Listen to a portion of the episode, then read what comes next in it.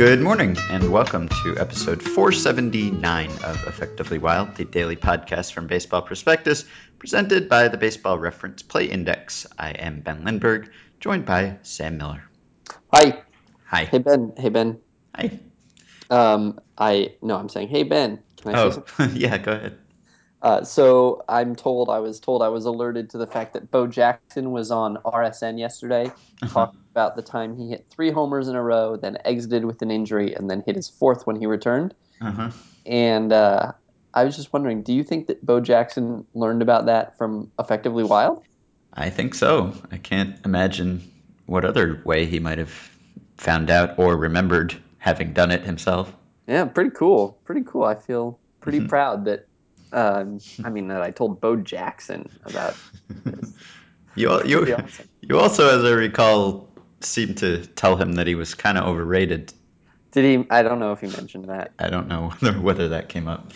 Um, another. I bet, I, Yeah. I bet he always knew. I assume that. I assume that Bo Jackson. I mean, Bo Jackson was a guy who was able to do everything so well Mhm. uh, and, and excel at everything. And I assume his standards were extremely high. Uh-huh. And and I would assume for that reason that he always found baseball to be very challenging, and he knew that it was one of the uh, one of those few areas in life in which he uh, that he hadn't quite mastered. My Mhm. guess is that he was very well aware of it. Yeah, he's probably just as skilled in the art of self awareness as he was in everything else. Yeah, certainly. Okay, uh, another cool thing a listener named Anthony Rinaldi posted in the Effectively Wild Facebook group a couple weeks ago. He said he was doing a California stadium tour. Uh, he was going to see the Angels and the Dodgers and the Padres and the A's and the Giants, and he was asking people for recommendations of some things that maybe he should do while he was out there. Some people suggested some things. Anyway, he gave us an update yesterday on how that West Coast trip went. He has seen two no hitters on this trip. He was at both Kershaw's no hitter and Lincecum's no hitter. He has the, the selfies to prove it. He has posted the selfies. They look legitimate. So everyone everyone envies you, Anthony. That I- is uh, that is quite a trip. So we should somebody should figure this would be a fun research project maybe. Uh, maybe I'll do it. In fact, Mm. in fact, nobody do this until I decide in the next couple hours if I want to do it. Okay. In a couple hours, you can do it. Mhm. But um, I wonder if it's possible that anybody um, uh, since Vander Meer has been in two no hitters. Uh, you know, has seen two no hitters in such a short span of time. Yeah, the the first commenter on Anthony's post in the Facebook group said that Baseball Reference should have a, a fan index instead of play index so that we could search to see whether anyone has done this before. I mean, uh, when was because Kershaw? Let's see. So thir- uh, th- Wednesday was was Kershaw Wednesday. Uh huh.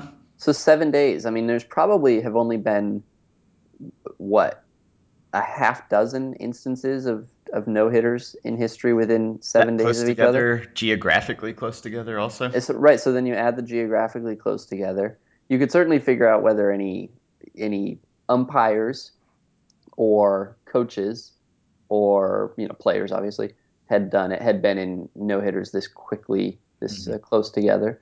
You couldn't obviously you couldn't do the fans, but you could figure out how often. So Mhm. Um, so all that and more coming up. uh, yeah. So if you wanna if you wanna tell Anthony that you've been to 2,000 games and you've been waiting all your life to see a no hitter, he just happened to go to a couple and see two no hitters. Then You, You you, could ever do seen that. one, I have not. I have not seen one. I haven't either. I don't think. No, I mean, really, I Anthony is, Anthony is hogging them all. Anyway, can go can go express your feelings in the Facebook group at facebook.com slash effectively wild. Um, what else did I want to mention? Oh, uh, JD Martinez. Are you are you following the JD Martinez story? Uh, nope. Well, he's he's evidently a, a good hitter now. He's he's homered the last couple days. He's homered what nine times this month, uh, seven times this month, and a couple times in May, I guess. He is hitting 320, 356, 648 in about 130 plate appearances for Detroit so far. and he is a classic case of the mechanical adjustment followed by the breakout. He is, uh, while he was hurt last season, he hurt his hand, and he started watching video of great hitters, including Miguel Cabrera, who he's now hitting behind or in front of. Um, and he he said uh, everything changed. He noticed something that in his swing that he wasn't doing. He's lowered his hands. He's you know done the standard mechanical adjustments, and now he is hitting like Miguel Cabrera, who he was who he was trying to emulate. Uh, and and the Astros were aware he was he was an Astro, of course, and not a particularly good hitter for the Astros. They were aware that he was making these changes. They were on board with these changes. But clearly, they did not subscribe to the idea that he was suddenly going to be a great hitter because they took him off their 40 man roster. The Tigers, Al, Al Avila had had liked them for a while, or had liked Martinez for a while, so he they signed him to a minor league deal, and he's been fantastic. So this is uh, this is the classic case of the mechanical adjustment. I don't know whether to buy, and also the uh, the difficulty of of telling whether we should whether we should choose the in-season performance over the rest of season projection, which we talked about recently. Anyway, he's he's the latest. Uh, kind of an interesting story. I will continue to follow. Mm-hmm. And last thing, uh, you you wrote a fun article today. It is free for non-subscribers if there are any any silly non-subscribers still listening to us.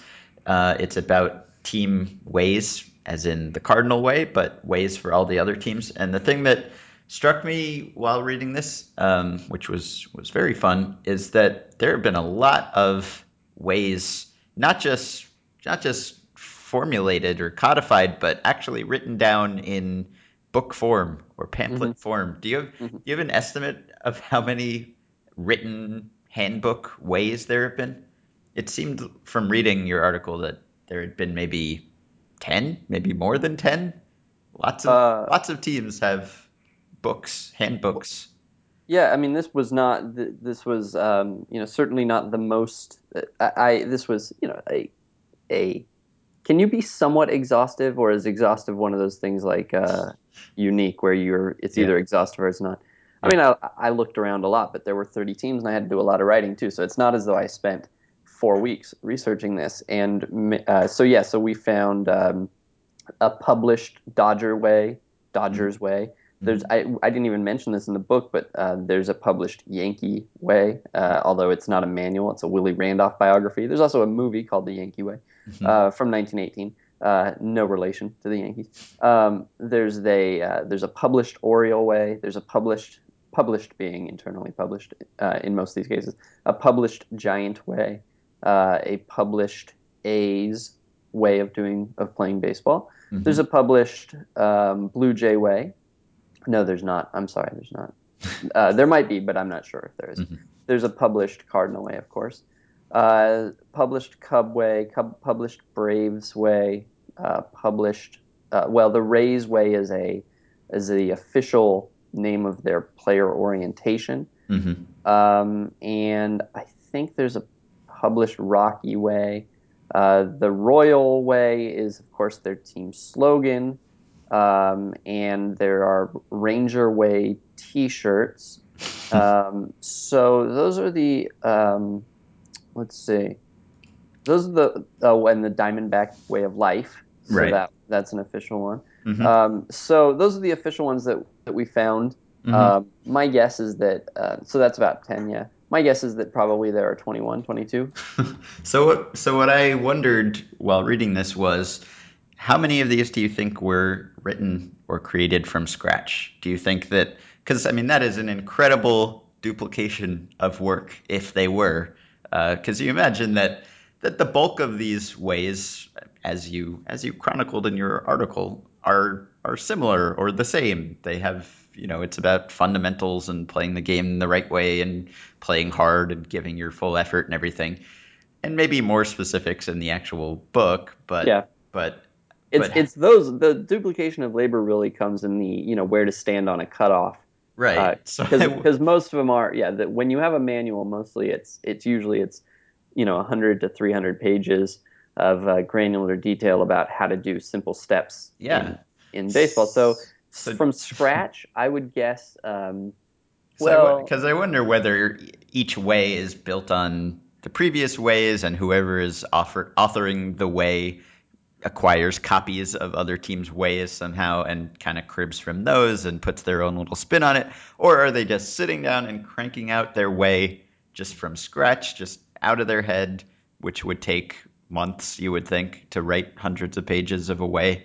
Um, Well, it does take. I mean, it probably does take months. I don't think they would deny that it probably takes months. Even if you're ripping it off, it probably takes a, a long time. But There was one example you mentioned. Maybe it was Frank Robinson took, took away and then just the- switched the cover to the Switched the Giants cover. yeah.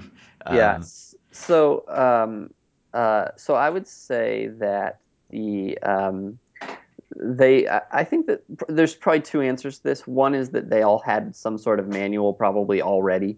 Um, Mhm. Like I don't think that they were a, a paperless office before this this uh, way had come up, and so uh, I suspect that uh, to some degree it's just rebranding the manual you're already using, the the various um, the various uh, how tos that you've already got in the organization.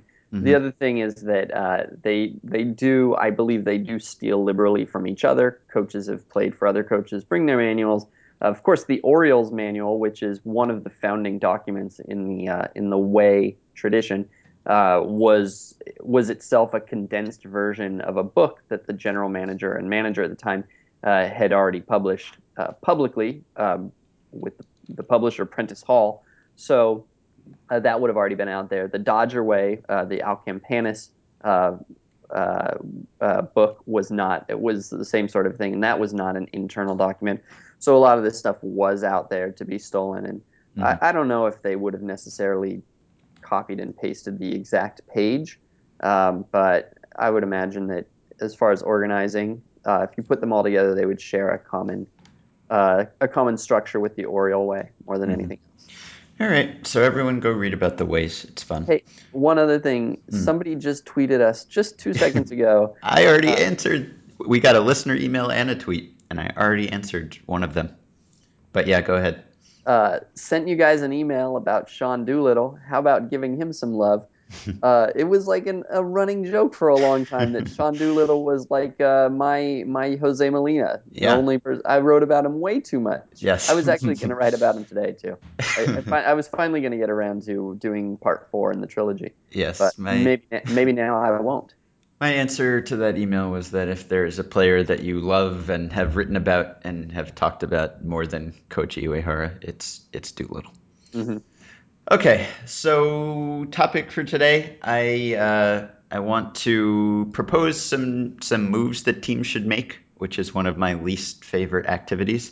So I hope you all appreciate the sacrifice I'm making here. Um, I looked at because it's trade deadline season now, and MLB trade rumors is full of trade rumors now. Uh, I I looked at the PECOTA rest of season projections for all of the contending teams. As recently we, we looked at the worst hitters at any position for any team. This time I looked at just the worst projected positions for any any contender, every contender over the rest of the year. Wrote down whatever the weakest spot PECOTA said was, and then where applicable, I tried to come up with someone who would fit there. So I thought we could talk about this, talk about some of the weaknesses, and maybe talk about some of the solutions. So just starting with the AL East, because that's the way the page was laid out. If you look at the Blue Jays page, uh, and you can do this for, for pitchers and position players, I, I looked at both to see which was worse. So if you look at, uh, start with the Blue Jays, who are in first place in the East, their biggest need, uh, according to PECOTA, is a starting pitcher because J. Happ is is a starting pitcher for the Blue Jays. PECOTA is not a big fan of Happ. Um, so solution for Blue Jays, uh, and I feel feel kind of bad saying that the Blue Jays should go get a good starting pitcher because Blue Jays fans have been clamoring for this and waiting for this for a while. They spent the whole winter waiting for Ervin Santana or Ubaldo Jimenez or someone of that caliber to come to Toronto. And if you believe Alex Anthopoulos, no one no one wants to come to Canada and pitch for the Blue Jays. But um, how about just Jeff Samardzija? he's, I mean, he's been he's been tied to the Blue Jays. It's the it's the obvious one. You figure they're not going to get Price in the same division as the Rays, and Samardzija is the next best available guy. There's no no particular reason for the Blue Jays not to pull out all the stops to go for it right now. I would say so. So why not Samardzija? Sure, Samardzija. All right. okay, you have no problem with that. No, it makes sense. They should have done this in November. They probably tried. They I bet tried. You they tried. I'm sure they tried. Well, they should keep trying. Okay, uh, next on the list is the Orioles. Biggest Orioles weakness, according to PECOTA, is second base, where Jonathan Schoop is ooh, playing. Ooh, ooh, ooh. Mm. Brian Roberts? Is the answer Brian Roberts? That's not my answer. I I don't have a great answer here because as Zachary Levine wrote in today's lineup card at BP, where we talked about some holes on contending teams, everyone in the AL East needs a second baseman, sort of. Certainly the Yankees do, the Orioles do. The Blue Jays didn't so much when they had Brett Lawrie playing there. He is hurt now. Maybe he'll come back. Maybe they don't need anyone there. But the Orioles seem to need a second baseman. They have uh, they have Weeks in AAA, who is getting on base a lot. They could try him. They have you know Steve Lombardozzi and Ryan Flaherty hanging around, those kind of players. But uh, so sticking with Schoop is an option. I, I mean, I kind of like Schoop coming into the year. Maybe maybe Schoop will just be better in the second half. Otherwise, there are there are quite a few second basemen available. I would say there are more more second basemen who are maybe on the market than any other single position. Um, so I, I don't I don't have a one that is particularly well suited to them. So I'll just say Daniel Murphy. All right. okay. Uh, Yankees need just kind of a, an entire infield. I wrote about that today. How Teixeira has has worked out well. They came into this year with kind of massive downside in their infield and not a whole lot of upside. The downside hasn't really been so severe so far. Like Jeter has been almost completely healthy. Roberts has been almost completely healthy. I don't think anyone expected either of those things, let alone both of them. Kelly Johnson has been healthy, and Yangervis Solarte has been much better than expected, although he has crashed and burned in the last month or so. So they need someone who could play shortstop ideally, or could fill multiple positions if uh, if that doesn't work out. So Alexei Ramirez, and if not Alexei Ramirez, then Luis Valbuena because he can play second and third. How does that sound? Uh, you'd like to get a run producer, but mm-hmm.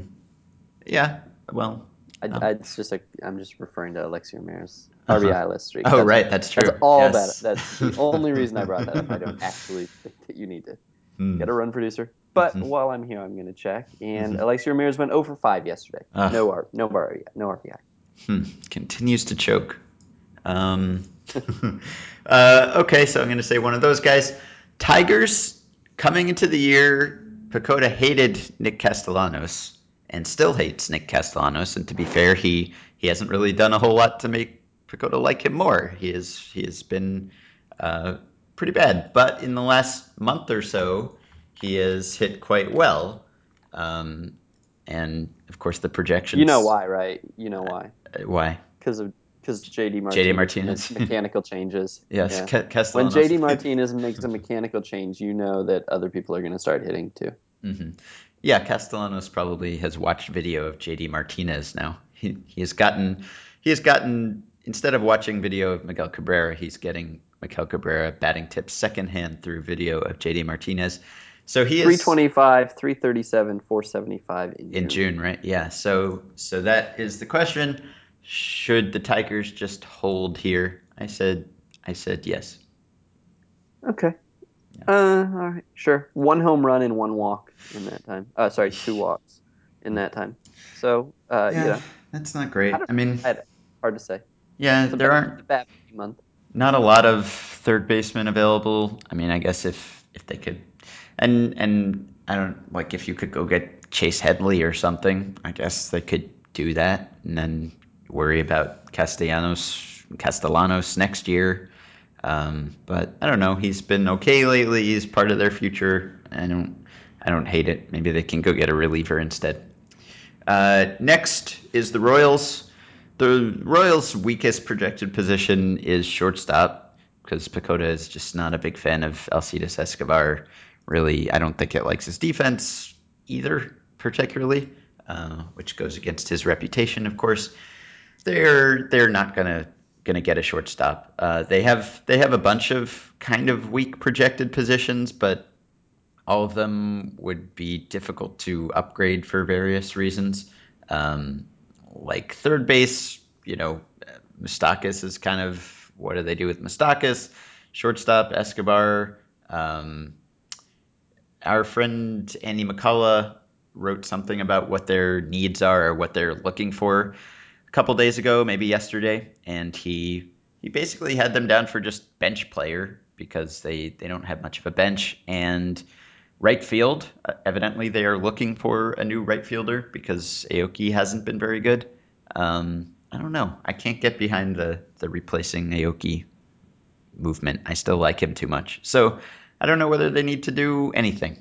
I don't. I'm I'm okay with the Royals not doing anything. Although they really have a lot of incentive to make the playoffs for various reasons. So uh, even a even a marginal upgrade might be worth making. But I don't see a I don't see a clear area of need other than just a, a bench guy or something. Nothing. I have a question. Yeah, Yeah. I have. A, hmm So uh, this is just hypothetical, but um, so when they traded for James Shields, they got two years of James Shields, um, and you know most people thought at the time they overpaid. If they went after David Price, would it take an equivalent amount of talent at this point, or could they get David Price for you know what they got Shields for, and or less than what they got Shields for? Hmm. Uh, I would say, I'd say, well, if you're you're getting price only for a season and a half, right? Not two full seasons, which was what Shields was. Yeah. So yeah, I, I would say it wouldn't be wouldn't be too different. I mean, Mhm. Shields is or Price is better, but um, not not that much better, and it's not that it's not as long. So I would say, I'd say roughly equivalent. Okay. Okay. Uh, next is the Indians. Indians need a starter. Right now, the Indians depth chart at, at MLBDepthCharts.com has four starters on it. They don't even have a fifth starter on it. Um, and the fourth starter is Josh Tomlin. So it's kind of, kind of, kind of ugly there after Masterson, Kluber, Bauer. So It's uh, kind of it's kind of ugly there before Kluber Bauer actually. yeah, that's that's true. So they've got Zach McAllister, I guess, is in AAA now. They've still got Danny Salazar in AAA, straightening himself out. But I'll say they can make a move for a starter. They can they can make a not not super ambitious move for a starter. They can go get a, a Jason Hammel type. How does that strike you? Uh, it strikes me well. Hey, uh, Scott Feldman is Scott. Uh, what, I can't remember. Was Scott Feldman? Uh, he he was not considered one of the guys that the Astros were just signing to trade, right? Because they signed him for Uh, yeah, that was multi-year a deal. yeah, and- that was a three year deal, right? Okay, That's- so- yeah, so probably not. Okay. Um, but yeah, Feldman is a Hammel type. Uh, okay, who is next? The A's. So the the A's, uh, according to PECOTA, the A's need a starter because PECOTA doesn't like Scott Kazmir or Jesse Chavez. But I think we can safely assume that they will not be replacing those two guys. Uh, so the A's biggest need is a second baseman or just sort of a middle infielder. Eric Sogard hasn't hit. Jed Lowrie hasn't really hit. In a in the BP article today, Doug Thorburn suggested Ben Zobrist, um, who certainly seems like an A's type player, playing tons of positions and playing them pretty well. And uh, Ben Zobrist is certainly on the market, so sure, Ben Zobrist. And the A's would be scary with Ben Zobrist. The A's are A's are pretty scary already. A's are really really good. If they were to add Ben Zobrist at whatever their weak points are, they would they would have no weak points. They would be they would be really uh, really really good. Remember, uh, remember, uh, you remember Bill Simmons' Ewing theory? Yes, right. When I- when I the feel- star is is hurt, everyone else steps up. Yeah, and it you know it's perceived to be this this you know disastrous thing for the franchise, and then they actually improve. Um, I feel like maybe there needs to be some sort of A's specific. It, it wouldn't be a corollary exactly, but some sort of theory about the A's uh, adding the one big part, because it feels like the A's whenever they add the one big part, uh, it all or you know the anything close to a big part, it always sort of backfires. So like the Matt Holliday thing uh, didn't really work out for them. Um, You know, Jim Johnson, of course, has been disastrous uh, for them. Uh, Johnny Damon didn't really do much for them, as I recall. Mhm. Uh, you know, one of the sort of lesser stretches of his career when when they got him. Uh, you could maybe make the case that um, you know, like when I, I don't know, this might not rise to the level, but I remember being pretty pretty pumped when they got Arthur Rhodes. Uh, I don't know, but um, it it feels like all the A's uh, biggest moves are the ones that uh, it's almost like well, okay. So I've had this this um, I've described Sabean for a, a while as as being this really brilliant, amazing general manager until you give him money, and as soon as you give him the luxury to write a you know a t- a- an eight figure uh, contract offer, he becomes uh, a doddering fool. And uh, so maybe it's sort of slightly similar with the A's, except they don't get to make nearly as many of those big contract offers. Um, but when they do, they all, or when they trade for somebody, it always turns out to kind of backfire. So maybe Zobrist would just be another disappointment. Mhm. Maybe. Hypothesis, hypothesis only. Uh-huh. Um, but probably as much evidence as the Ewing theory ever did. right. Uh, okay, next. This is your wheelhouse, I suppose. The Angels need a starting pitcher, uh, which PECOTA says, and which you also said in lineup card today. Um, is there any starting pitcher who strikes you as the perfect fit for the Angels? I put I put Brandon McCarthy down. Sure, perfect. Yeah, Brandon McCarthy is has been very good as we have discussed. Uh, even though his what is his win loss record is like one in ten now, and his ERA is over five, but but uh, he's much better than that. Okay, uh, Mariners need a center fielder. PECOTA says uh, the the James Jones story has taken a sad turn since the first couple of weeks of the year. He's he has about a 600 OPS since mid May. Um, so they could could use an upgrade there. Uh, not that the rest of their outfield is really any great shakes. They've got Endy Chavez and, and Dustin Ackley out there. So I'm going to suggest Seth Smith uh, because he can play pretty much any outfield position, and the Padres are are certainly interested in selling him, and he's been been good. He's pretty decent generally. So Seth Smith, Seth, Seth Smith can play center field. can't he? Has I mean, he was the A's DH last year, and he's he's slow. He's slow as punch. So Let's, let me see if he's played. Um, yeah, I guess maybe he can't play center field. Hmm. He has played center field in the past, but not recently. in 2008 for nine yeah. Okay. Well, so that won't solve the James Jones issue. Well, I don't know. Well, maybe maybe they can move. Ackley could. I mean, Yeah, Endy- maybe they can move Ackley or Chavez out there. Um, yeah, so I'll stick with that one. Um, okay, uh, now the National League. The Nationals don't need anything, as far as I can tell. They they don't really have a projected position where they need help. Um, they, they need are- to figure out a way to get everybody in the lineup. yeah, they need to get back. rid of some guys. They should, do. yes, they should. Uh, they should figure that out. So yeah, they. I don't know. I mean, they can just have a surplus for the rest of the year, and and they. Uh, Span and, and LaRoche are free agents at the end of the year, so the, the logjam that they have now currently will not probably be one next year. But yeah, I, I don't know. They don't they don't really have to add a, a big piece anywhere I can see. Um, the Braves Braves biggest biggest weak point is third base Chris Johnson, and I'm gonna gonna give give PECOTA a hand here because PECOTA really did not like Chris Johnson coming into the year. Um, I think I, I wrote about that at some point. And I thought it made some sense because coming into last year, Chris Johnson was regarded as a, a platoon player, not not really a starter. And then he had a crazy back uh, crazy BABIP year and was good and got an extension and everything. But PECOTA was not convinced he has been pretty lousy so far.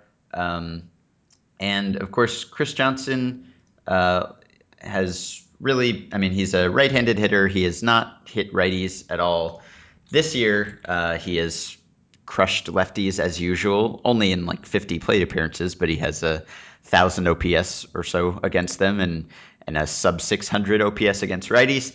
So I'm going to suggest, and I think this is a perfect fit, that, that Eric Chavez go to the Braves. Um, Eric Chavez can hit righties plenty. He should not ever hit lefties and has not, but that's fine. He can platoon with Chris Johnson. Uh, I think that makes a lot of sense. I was on mute, but I agree. okay. Um, by the way, the Eric Chavez comeback is one of my favorite comebacks. I love that Eric Chavez has been a, a productive, a useful player again. Because I mean, he was such a it was such a sort of a sad running joke there for a few years that he could not stay healthy at all, and he was close to retirement a couple times, and people said, why doesn't he just retire instead of trying to come back? And for the last three seasons with the Yankees and then with the Diamondbacks, of course, he's been a much more limited player than he was in his prime. He, I mean, he never faces a lefty. His teams have done a good job of making sure that he never faces a lefty. But against righties, he has been about as productive as he was overall in his prime. He's been a, a significantly above average hitter over the last three years, which is really cool. Kudos to Eric Chavez for sticking with it. Why not Eric Chavez to the to the Royals since we didn't really have one for the Royals? Hmm. Uh, yeah, sure. I could I could see that. Well, they have um, Mike Moustakas. Yeah, they also have Valencia. Yeah, but the point was that Moustakas, right? I mean, yeah, I mean Stocks is the part you're replacing, right? And Valencia is a righty also. So, yeah. so yeah, sure. Eric Chavez. There should be a bidding war between the Diamondbacks and the Royals for Eric Chavez. Uh, okay, next is the Marlins, and the Marlins have a lot of positions that PECOTA doesn't doesn't particularly care for. Uh, PECOTA is not a big fan of of Casey McGee, not a big fan of of Hechavarria at shortstop, not a big fan of the guys at the back of the rotation, Tom Koehler and DeSclafani. But I don't know that they should do anything. I'm kind of I'm kind of on board with the Marlins just sort of riding this out. Right down there, they're 500. Their playoff odds are the same as the Mets, under five percent. They've been a nice story, but I I don't think they should do anything crazy. They should not be thinking about trading, you know, Andrew Heaney or or anything like that. They should just stand pat. If there's a little minor move they can make here or there, that's great. But I think they are a 2015 and beyond team. Cool. Because they're in a division with with the Nationals who who need nothing, as mm-hmm. well as the Braves who are going to be great once they get Eric Chavez. Okay, uh, Brewers. Brewers.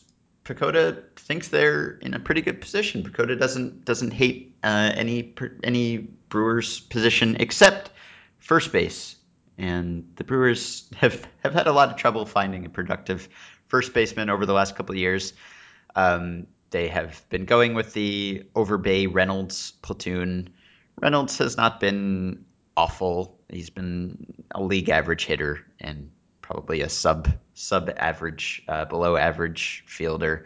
Overbay has been Overbay, which is not good. I am going to propose an out of the box solution that that might be crazy, that might not work. What if the Brewers were to trade for Adam Dunn and he has played, I think, 19 games at first this year, obviously, primarily a DH. I don't know how much first base he could handle, but if he would be willing to not start every day, to start sometimes, if he could play first enough, uh, imagine how much fun an Adam Dunn Mark Reynolds platoon would be. That would be the would, best platoon ever. I would love to see a Dunn Reynolds platoon. Just a couple, be, yeah. just three that, true outcomes stars wouldn't be that hard to get Russell Branyan back in Milwaukee too. I bet. no, probably not. What is what is he up to these days? Um, so that's my crazy suggestion. Don't know whether he can physically handle playing first base enough to do that, but I think for the good of everyone, the Brewers should try. Uh, Cardinals don't really need anything. I know they have they've had some underperforming positions thus far. Uh, the closest thing would be a starting pitcher, just because they've got a bunch of injured starting pitchers, Wacha and, and Garcia and Kelly. PECOTA has never liked Kelly, although he's coming back sometime soon. I'm gonna say uh, they don't they don't need a whole lot. Um, they they called up Marco Gonzales. Maybe he'll be okay. Joe Kelly will come back. Wacha, whoever. Uh, they've got plenty of depth at lots of other positions. I'm going to say that they don't need to, to do anything major, although if they want to, they certainly have the players to do that. But um, I don't know. I mean, if they want to do something, they can just call up Taveras or something. Mm-hmm. Okay. Uh, the Reds. Um, the Reds. Uh, I mean, Russell Russell Carleton suggested that they make a big move for David Price in today's lineup card. I I doubt that that will happen. Uh, I don't know that they they need to do that. They've they've got a lot of pretty good starters. Uh, says that they need a left fielder to upgrade over Ryan Ludwick, who's been eh, he's been okay, not so great. Um, so I don't know if if they want to do something, they can they can go get an outfielder. Um, I don't I don't know who who would make sense for them in the outfield. Maybe they can go get Alex Rios, let's say, Matt Joyce. Okay, both of them. yeah, sure, both of them. Pirates. Uh, Pirates need a starter, I think, more than anything else. PECOTA indicates, and just glancing at their depth chart right now, the the Pirates starting pitcher depth chart is uh, is scary right now. Charlie Morton is at the top, followed by Vance Worley, Brandon Cumpton, Edinson Volquez, and Jeff Locke. Hmm. That that is ugly. They do have Gerrit Cole coming back this Saturday. Francisco Liriano, who has been shaky, uh, has an oblique thing, We'll will be back at some point. But they could they could use a starting pitcher. Um, if if they do want to compete, I could also see an argument for them not really going for it because the odds are sort of long at this point. Um, I don't I don't know who would make the most sense for the Pirates. I guess I already said McCarthy for for the Angels, but McCarthy is certainly the kind of guy they they like to acquire, a, a ground ball guy with all the shifts and everything. So maybe they could go after someone like that. Maybe they can they can reacquire AJ Burnett since things ended so so well in such harmony for those those two parties last year. Um, so I don't know, a starter, someone who starts. Mm-hmm. Uh, Giants. PECOTA says that Joe Panik is not the answer at second base. Um, so they could use a second baseman, perhaps.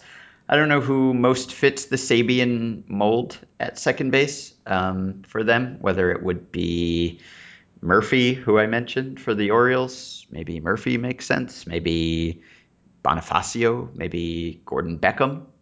Maybe Valbuena, one of those people. Does one of those people sound like a Sabean trade target to you? Um, no, mm. not really. Rickie Weeks. Yeah. Okay. Sure. Rickie Weeks. And then finally, the Dodgers. PECOTA says that they need nothing. And I can I can understand why PECOTA says that because you look up and down their lineup and their rotation, and it looks pretty strong. They could use a, a reliever, maybe a maybe a closer, maybe just a, a late inning reliever type. But that's that seems to be just about all they need. They have been playing like everyone thought the Dodgers would play lately, and I would expect that to continue. Wait, uh, yes. Who's who's fifth starting for them these days? Uh, let's see. Because this is a team that likes to carry six. Yeah, right. Uh, they've, so, they've, oh, it's Beckett. Been, it's Beckett. Yeah, they're yeah, fine. Yeah, they're they're fine. If they, it's, I mean, they, it's Haren is the Haren is the fifth, but Beckett is the one I was forgetting. Yeah, uh, and Beckett's Beckett's eight. Yeah, they they're okay there. All right. So that's that. Please support our sponsor, Baseball Reference. Go to baseballreference.com Subscribe to the Play Index using the coupon code BP to get the discounted price of $30 on a one year subscription. And we will be back with one more show, last show of the week, tomorrow.